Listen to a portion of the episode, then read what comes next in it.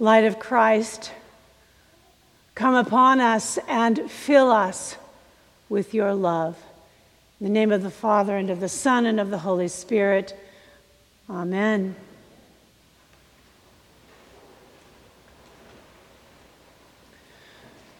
Good morning, and Merry Christmas to all of you. I want to do something a little bit different today on this holiday morning. I'm not going to tell you the nativity story all over again. Most of you know that story by heart, or at least by reference. I want to share with you a poem. But first, let me tell you something about the author, Madeleine L'Engle. You may already know her by the many books that she has authored. While I was serving as rector at Trinity Episcopal Church in Wheaton, Illinois, I became acquainted with the comprehensive nature of L'Engle's work because of the collection of her papers housed at Wheaton College. L'Engle was born on November twenty-ninth, nineteen eighteen, in New York City.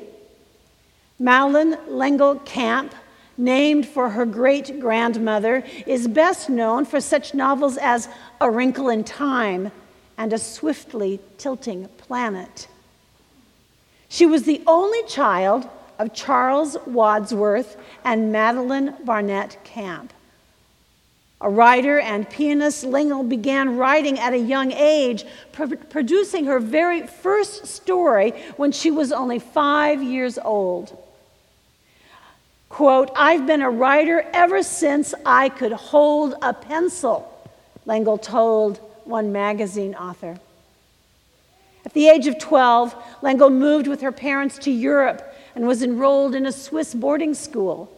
She returned to the United States a few years later and attended Ashley Hall, a boarding school in South Carolina. When she was seventeen, her father died. He had served in the military during World War One and had been exposed to mustard gas, which caused him a lifetime of health issues and resulted in his death. A budding writer, L'Engle went to Smith College. There she earned her bachelor's degree in English in nineteen forty-one.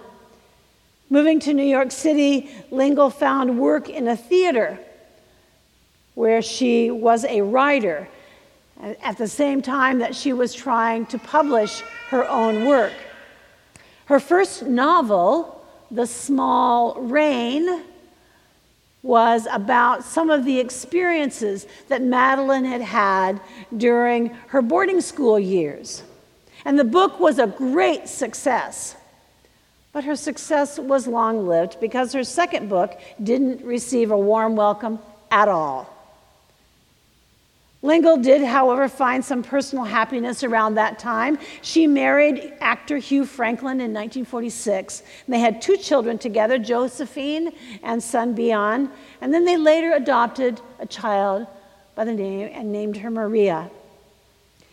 Well, Madeleine's children were really important to her writing. They were her first audience of her best-known work, A Wrinkle in Time. She would write a little bit, and she would read it to them and see how they liked it. And then she would write a little bit more, and she would read it to them and see how they liked it. After dozens and dozens of rejections, L'Engle was finally able to find a publisher for the innovative tale. Now, if you're not familiar with the book A Wrinkle in Time, it follows the adventures of Meg Murry as she travels through time and space to find her missing scientist father. She's accompanied on this journey by her brother, Charles Wallace, and her friend, Calvin O'Keefe. And she is accompanied by three Hmm, well, shall we just say unusual beings known as Missus What's It, Missus Who, and Missus Which. If you haven't read it, read it. It's an awesome book. For the book, L'Engle drew inspiration from such varied sources as Albert Einstein's theory of relativity and the works of William Shakespeare. The following year after its publishing, L'Engle won the prestigious Newbery Medal Award for A Wrinkle in Time. The novel, however, was not without controversy. Over the years, it has been one of the most banned books because some believe that it is anti-Christian or that it promotes occultism. Well, you probably know L'Engle was an Episcopalian. And she believed, she believed in universal salvation. This is what she wrote. All will be redeemed in God's fullness of time. All, capital letters, A L L, not just the small portion of the population who have been given the grace to know and accept Christ. All the strayed and stolen sheep. All the little lost ones. All, she says. And as a result of her promotion of Christian universalism, many Christian bookstores refused to carry her books, which were also frequently banned from Christian schools and libraries. However, some of her most secular critics attacked her work for being too religious. Poor woman couldn't win for losing. A theme often implied and occasionally explicit in L'Engle's works is that phenomenon that people call religion, science, and magic are simply different aspects of a single seamless reality.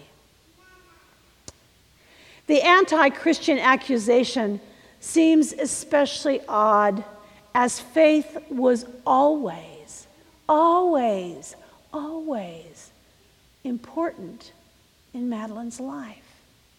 She meditated on religious issues and in books. L'Engle was also worked at Saint John the Divine in New York City as a librarian and writer-in-residence for more than three decades. When Madeleine died in September of two thousand seven, she was interred at Saint John the Divine Episcopal Church. A friend, a couple Christmases ago, sent me this poem that I'm going to read to you. It was written by L'Engle in two thousand five. It is entitled, First Coming. He did not wait till the world was ready, till men and nations were at peace. He came when the heavens were unsteady and prisoners cried out for release. In the fullness of God's time, Jesus came.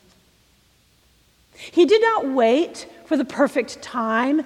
He came when the need was deep and great. He dined with sinners in all their grime and turned water into wine. In the fullness of God's time, Jesus came. Served. He did not wait till hearts were pure. In joy, he came into a tarnished world of sin and doubt, to a world like ours of anguished shame. He came, and his light would not go out. In the fullness of God's time, Jesus forgave. He came to a world which did not mesh, to heal its tangles, shield its scorn. In the mystery of the Word made flesh, the Maker of the stars was born. In the fullness of God's time, Jesus healed. We cannot wait till the world is sane, to raise our songs with joyful voice, for to share our grief, to touch our pain. He came with love. Rejoice, rejoice. In the fullness of God's time, Jesus loves. God was not willing to wait until we were ready, but instead came to meet us in love right where we are. God invites us to make boldly proclamations, the power of God's love, with our songs of thanksgiving and praise and our witness of faith. If we wait until all is ready, if we wait until everything is perfect, we will not act, and we will wait forever. Now is the time. Now is the time to sing. Now is the time to rejoice. Now the time to reach out in love. In the fullness of God's time is now.